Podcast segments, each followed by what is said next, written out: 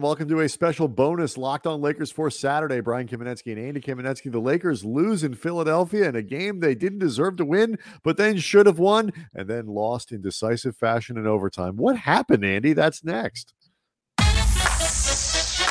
You are Locked On Lakers, your daily Los Angeles Lakers podcast, part of the Locked On Podcast Network. Your team every day.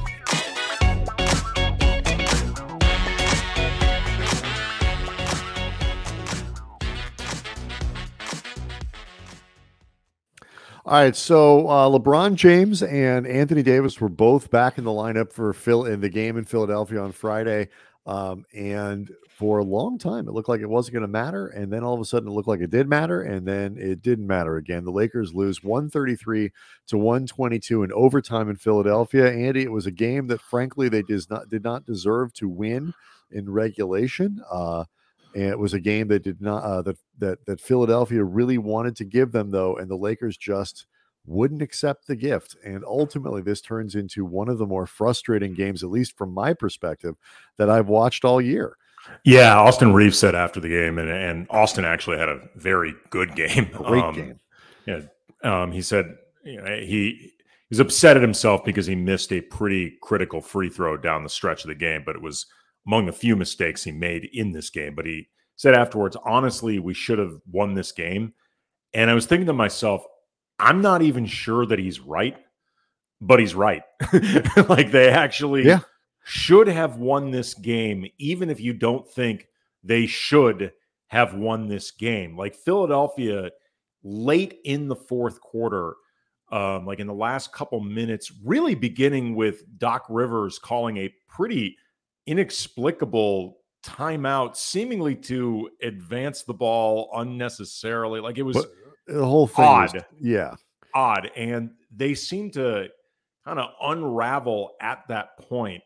And the what I found interesting about that, because then it led to the Lakers absolutely becoming a train wreck, uh, like just a train wreck of offensive constipation in overtime. They oh. they they could not, other than a. Patrick what is it? By the way, can I just stop you there? You you sort of put together like eight different thoughts and images and metaphors and all that kind of stuff in terms of train wrecks and constipation and all that. And yet, oddly, it worked. Um, it, it did seem to describe what happened to the Lakers a train wreck of constipation. No, a uh, train wreck. I'm not entirely offensive. sure what that means, but it was what the Lakers were in overtime. You're right. A train wreck of offensive constipation. Just want to make sure it's very clear, really, where things fell apart. But what I thought was interesting about that is just in terms of a game that felt both bizarre and disjointed, the tone for that from the Lakers' perspective, and maybe for the entire game, because I'm sure it changed Philly's script in some way was Anthony Davis getting into very early, very extreme foul trouble. Yeah, three he fouls up, within the first seven and a half minutes of the game. Right. And, and, he picked up the first two, probably in the first three or four minutes. And Darvin Ham opted to roll the dice and keep AD in something that I found strange. I heard Mychal Thompson during the radio broadcast because I was – at one point in my car comment that he thought it was strange. And then later during the TV broadcast, I heard Stu Lantz allude to the idea that that was a bit of a strange dice roll. But it, it led to AD being in this place throughout a lot of this game that despite having an absolutely bananas fourth quarter where he dominated the whole damn thing, he was often out of sorts and wasn't quite sure when he well, could play, play uh, aggressively he couldn't play defense, and that to me was the biggest thing. And this is why I, I didn't I didn't like. And there are times when coaches overdo the up oh, two fouls, got to take him out, whatever. Like, but I don't think this was one of those times because you're looking at, you know, he's not guarding. Yeah, pick pick a center in the league who doesn't score a lot. You know, whoever it might be. He's guarding Joel Embiid, and so if you can't, you know, it, it, limits his ability to be aggressive offensively. It limits his ability to play uh, defensively. So you're really not getting any of the benefit of having him out there. Um, and what it, what we saw was the Lakers didn't play any real sort of defense, and I, I thought they were defensively disjointed when he was out on the floor in foul trouble in part because when Anthony Davis plays, we play a certain way defensively. But if AD can't play that way, Yeah. it everybody else is sort of thrown off too. So it would have made much more sense just to take him off the floor and put him back on the floor at a time that he could be more aggressive.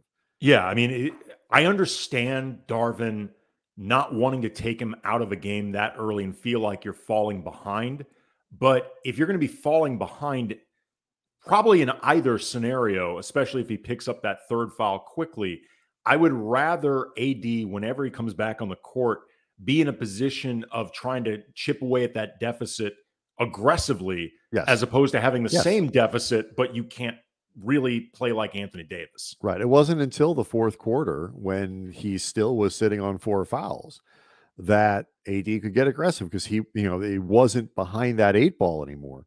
Um, and you know, look, I mean, you talked about Reaves missing a free throw. Um, Austin Reaves was fouled. I mean, Philadelphia, good God. I mean, the Lakers didn't deserve to win this game, um, as you said. Uh, and they certainly didn't deserve to win it in regulation. They, they like the basketball karma of it all would say that after what how they played throughout the game, turning the ball over way too much, uh, AD in foul trouble, all of these. LeBron had a really bad fourth quarter, I think. For the Yes, he part. did. Um, you know, but the, all that was outweighed by uh, Philadelphia. Really didn't deserve to win that game. Like they were so irresponsible down the stretch. Bad coaching, bad play, bad everything. That the Lakers had this opportunity to steal it. You referenced Austin Reaves missing a free throw. He was fouled with a chance to um, to tie the game, I believe it was, and missed the third free throw um, left the Lakers down by one. Philadelphia couldn't get the ball inbounded. Anthony Davis fouled again uh, now to give the Lakers an opportunity to go ahead. He missed the second free throw, and that's what allowed Philly to push the game into overtime, where the Lakers, uh, as you say, were offensively constipated. Um, I just, it is. I, I, overall like i know the it was it was a little annoying to me tonight like you can tell me what you think like most of the post game questioning was sort of centered around like the comeback, like staying together as a team and all this other stuff and what you can get out of it. And a couple guys kind of pushed back against it. Reaves was like, "Yeah, we don't like to lose and we don't want to I I already know, Andy, that this team pushes back and doesn't quit and stays together and all that stuff. They've shown that plenty of times. This is not last year's team. Right, It's been win the freaking by game. now. You didn't deserve to win it. Philadelphia put it on a platter for you. A game that you didn't deserve to steal as the fifth game in a six game road trip where you didn't play all that well and your star was in foul trouble and all of these things and you you you punted it.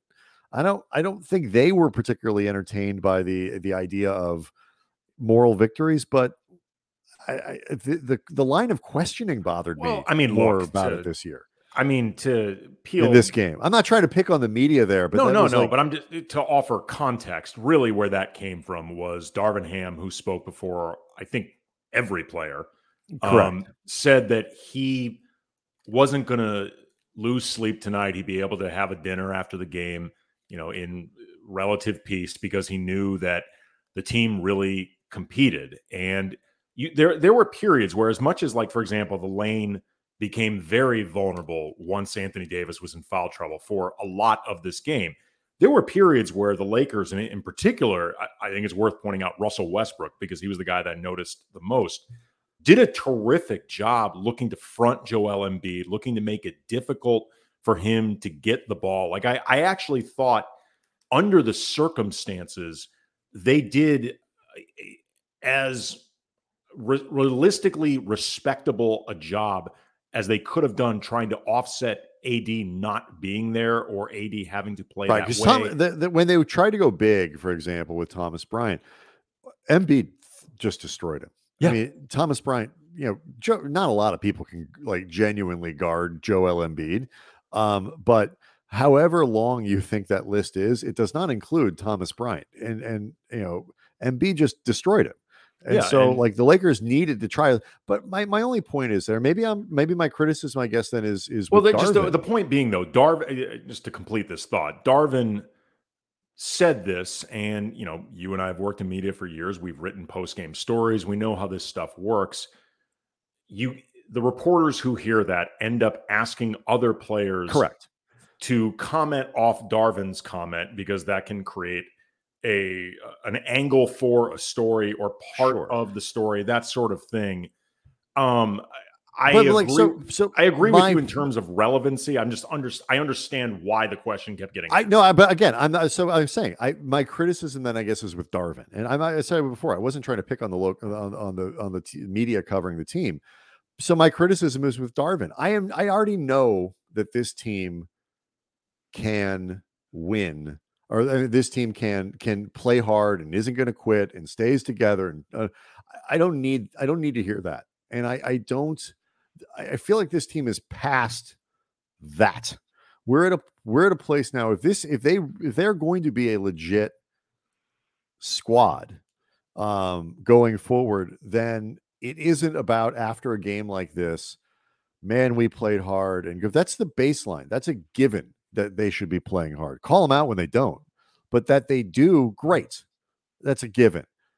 Call them out for not winning the freaking game. You know what guys? We, we blew this opportunity to win this game and you know this kind of stuff doesn't come around enough and we need to be better um and uh, Or he i just say, found this game i found this game extremely frustrating and that was part of it this um i guess what you're saying you know you're correct darvin's framing of it that that bugged me a little bit No, I, I get it. And look, I mean, it was a frustrating game. It was a wildly entertaining on cocaine game. I mean, like the game was absolutely crazy.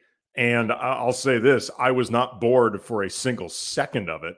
It, um, it was wa- great yeah, it was great Um, fun you know, but seeing the Lakers incapable of truly capitalizing on Philadelphia, just gifting them opportunities. And then, and, you know, this was in spite of, like we talked about, LeBron having not a great game overall, but a miserable fourth quarter. He, he was five points on one of three shooting, missed two of five free throw attempts, three turnovers against one assist. There was, was, the a, three turnovers that were really bad well, there was also two. I mean, uh, De'Anthony Melton, who had uh, like a career game, he had uh, seven threes and seven steals, which I believe they said during the broadcast has never happened in NBA history. Shout out to the former USC Trojan. Mm-hmm. That's right. Showing off my Trojan T-shirt.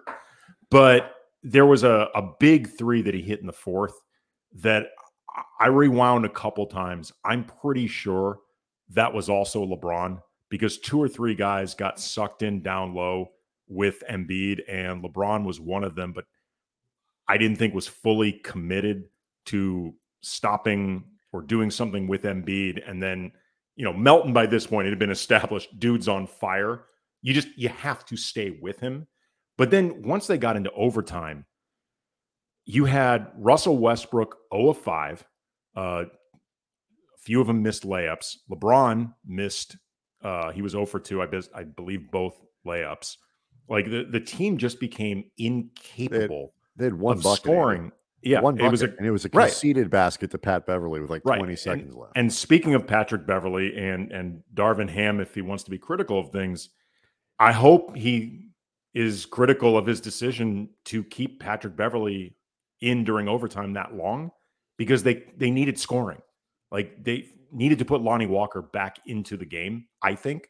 Um, and and I get that Patrick Beverley was part of the comeback in the fourth quarter, and he had moments in there, and and he contributed, and that that's fine.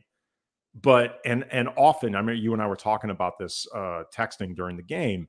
Coaches often you know go with uh you know go with the group that brought him there.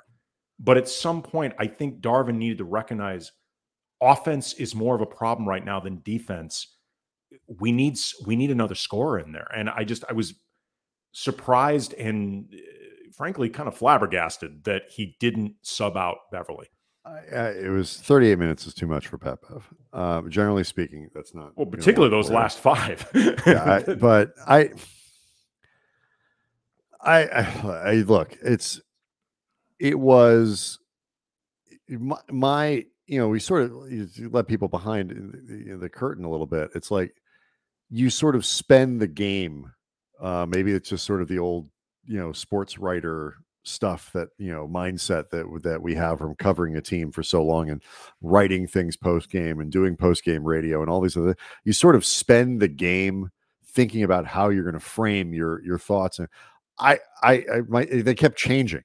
like I was yeah. at the beginning, I was like, you know, because I remember before this game, I said, um, you know, you know, if, if AD can't be healthy and you know LeBron may not be healthy, like maybe you punt this game and you just focus everything on Detroit. And you go from there.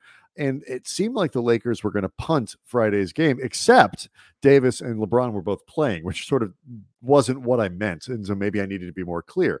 Then, you know, Austin reaves leads this phenomenal second quarter comeback. They go into the half down only by two. They are actually winning. And then they fall behind again. And you're like, oh, Jesus. You know, and then they they were gifted a game. And and they play, look to be fair, they play their asses off in the fourth, like in terms of they played. They terms, didn't quit. Like yeah. to their credit, they didn't quit when they were down. Like I think it was they were down nine with. They like were down 30, eighteen at one point in the fourth. They were down eighteen, but I think they were down nine with under a minute left. Like Mhm. they could have packed it in. I get that. Yeah, But in the same way, good teams kind of make their record against bad teams. It's always what I say, but they've only beaten bad teams. That's right. That's what good teams do. yeah. And if we're supposed to think of this team as a good team, the other thing that good teams do is when they are given a gift, they accept it. And you steal games that you have no business winning. And Philadelphia was comically bad in the last two minutes of this game. And the Lakers kept playing. Great. You should. You're supposed to. But they were given gift wrapped a game that they weren't supposed to win and they gave it away. And yes, they just burned it. And I find that more annoying in some ways than if they just lost by 17. Uh, but anyway, it puts a, as we wrap up here, tremendous pressure on Sunday's game against Detroit. We like to throw out the must win. Uh, folks, they're back to 10 and 15. You drop a game in Detroit on Sunday, you're six games under 500, which is only two games different than when everybody got all excited before the big, you know, winning stretch that they had. Um, you have to win Sunday's game Yeah. in Detroit. Yeah, just one last note. Uh, I mean, it's interesting if they end up three and three. You would think, without knowing any of the context, that everything went basically the way you thought it would for the road trip, and yeah, pretty good. But then, No. like, there's No, there's well, there's just there's weird stuff. There's stuff that was totally outside their control. But either way, a lot happened uh, heading into Detroit. Last thing, point I just wanted to make, like this game was just really illustrated. This game really illustrated just how much this team is dependent on AD. Anthony Davis. Like yes. his fourth quarter, holy bleep, 21 points, 11 of 12 at the line in the fourth quarter, five boards. The, the Lakers scored 37 fourth quarter points. He had almost two thirds of them. Yeah. But uh, you're right. I mean, it just shows like we were one of my talking points that I was going to be is like, you know, now we know what happens when Anthony Davis doesn't play well for whatever the context. Like, you know, foul trouble happens, it happens to everyone. But like, if Anthony Davis isn't dominant, what does this team look like? Well, we found out for three quarters. He wasn't dominant. And what did they look like? Um, and then he was dominant again. And what happened? So, yeah, it's really important. He's awesome all the time. Yep. Um, all right, Locked On Lakers on YouTube is where you can go find the show um, throughout the week and all of that good stuff. Before we go, do want to let you know um, you're getting near the holidays. Um, everybody's out. You're having fun. You're you're you're at holiday parties. We're back to doing that. Going to people's houses. Maybe it's a work function. Whatever it is, you're hanging out with friends. You're putting back a couple drinks it's not uncommon for a few to become a few too many. And as the evening comes to an end and people start to head out, you think of calling for a ride, but maybe you don't. Maybe you think you live nearby. Maybe you don't want to spend the money on an Uber, whatever it might be. You think you can make it home okay. You think it won't be a big deal. what are the odds that you're going to get pulled over? And even so, what's the worst thing that could happen? Maybe your insurance goes up, you lose your license, you lose your job, you total your car, you kill someone. It just can't, it keeps going. These are all the risks of driving drunk, and the results are tragic. They are often deadly. Uh, that doesn't always stop people from getting behind the wheel under the influence, though. And that's why police officers are out there right now in full force looking for impaired drivers on our roads to save lives. So if you think you've had, uh, think you're okay to drive after a few drinks, think again, play it safe, plan ahead, get a ride. It only takes one mistake to change your life or someone else's forever. Drive sober or get pulled over. And Locked On Lakers is also brought to you by Prize Picks. Laker fans, if you've not signed up yet for Prize Picks, you're missing out because this daily fantasy made easy. Prize Picks has the best NBA DFS prop game on the market.